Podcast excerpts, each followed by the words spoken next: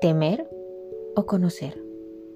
Dios quiere que usted lo conozca a Él y su voluntad. Esto puede parecer que no es cierto, en especial si está buscando por una respuesta específica en su oración. Puede parecer como si Él guardara silencio, estuviera distante o incluso que no se interesara en sus problemas. Sin embargo, nada puede estar más lejos de la verdad.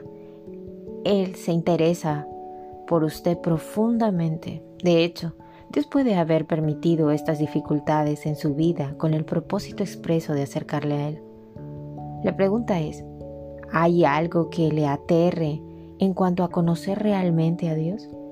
Tal vez usted tema que le haya indigno o le llame a un campo difícil de servicio.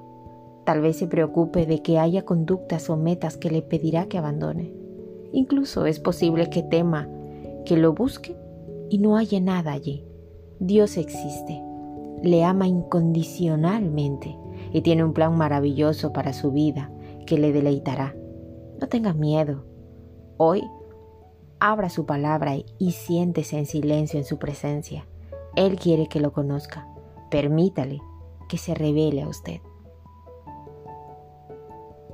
Oremos. Señor, realmente quiero conocerte y disfrutar de tu presencia. Padre, por favor, revélame a mí tu palabra. Amén.